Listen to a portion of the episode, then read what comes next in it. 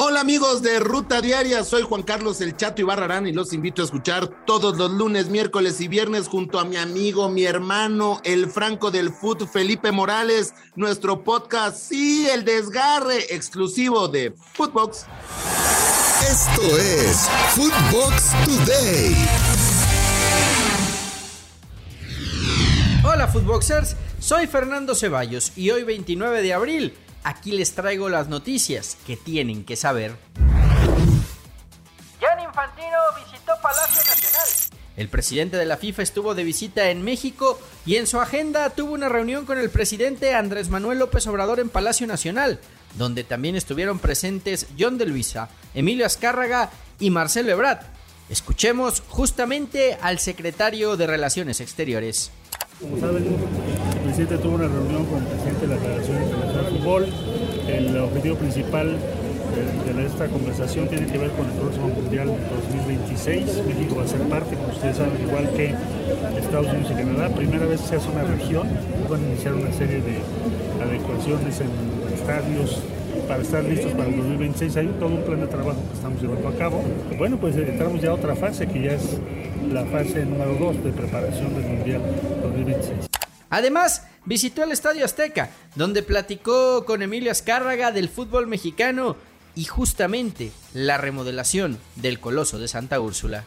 Para mí en lo personal el, Estadio Azteca pues es una obra que, construyó mi papá muy importante, es una pieza fundamental para la Copa del Mundo del 26, el estadio único que va a tener por tercera vez un mundial. Para Jan Infantino, ¿qué significa el Estadio eh, bueno, el Estadio Azteca eh, es, es, de verdad la catedral del fútbol, me gusta mucho, como italiano se podría decir el Vaticano del fútbol mundial, es, es espectacular, es, eh, se respira, no solo fútbol aquí, se respira leyenda.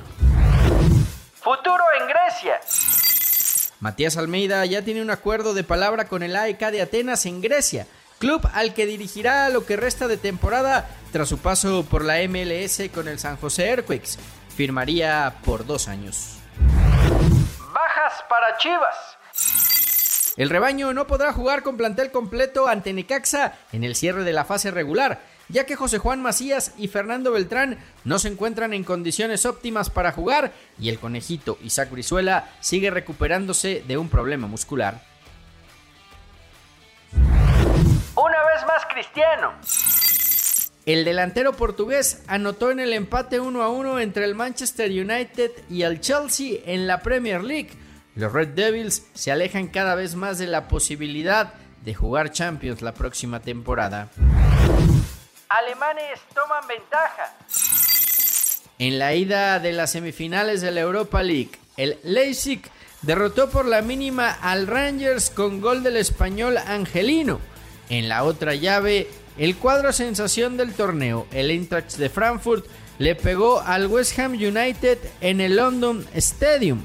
Por su parte, en la UEFA Conference League, Leicester y Roma empataron a un gol mientras que el Feyenoord derrotó en casa 3 por 2 al Olympique de Marseille. Las semifinales de vuelta se disputarán el próximo 5 de mayo. Ultimátum a los Blues. El Chelsea se encuentra en una situación límite y tiene solo un par de semanas para completar su venta si no quiere recibir sanciones, declaró para la BBC la secretaria de Estado británica Nadine Dorris. Jürgen Klopp para rato. El director técnico de Liverpool renovó su contrato con el conjunto inglés hasta 2026, dos años más de los que tenía firmado. El anuncio de renovación llega después de la victoria 2 por 0 frente al Villarreal en la ida de las semifinales de la Champions. HH está de regreso. Después de seis encuentros de baja por lesión con el Atlético de Madrid, todo indica que el mexicano regresará directo a la titularidad para el duelo ante el Athletic de Bilbao. Remodelación del Camp Nou a la vista.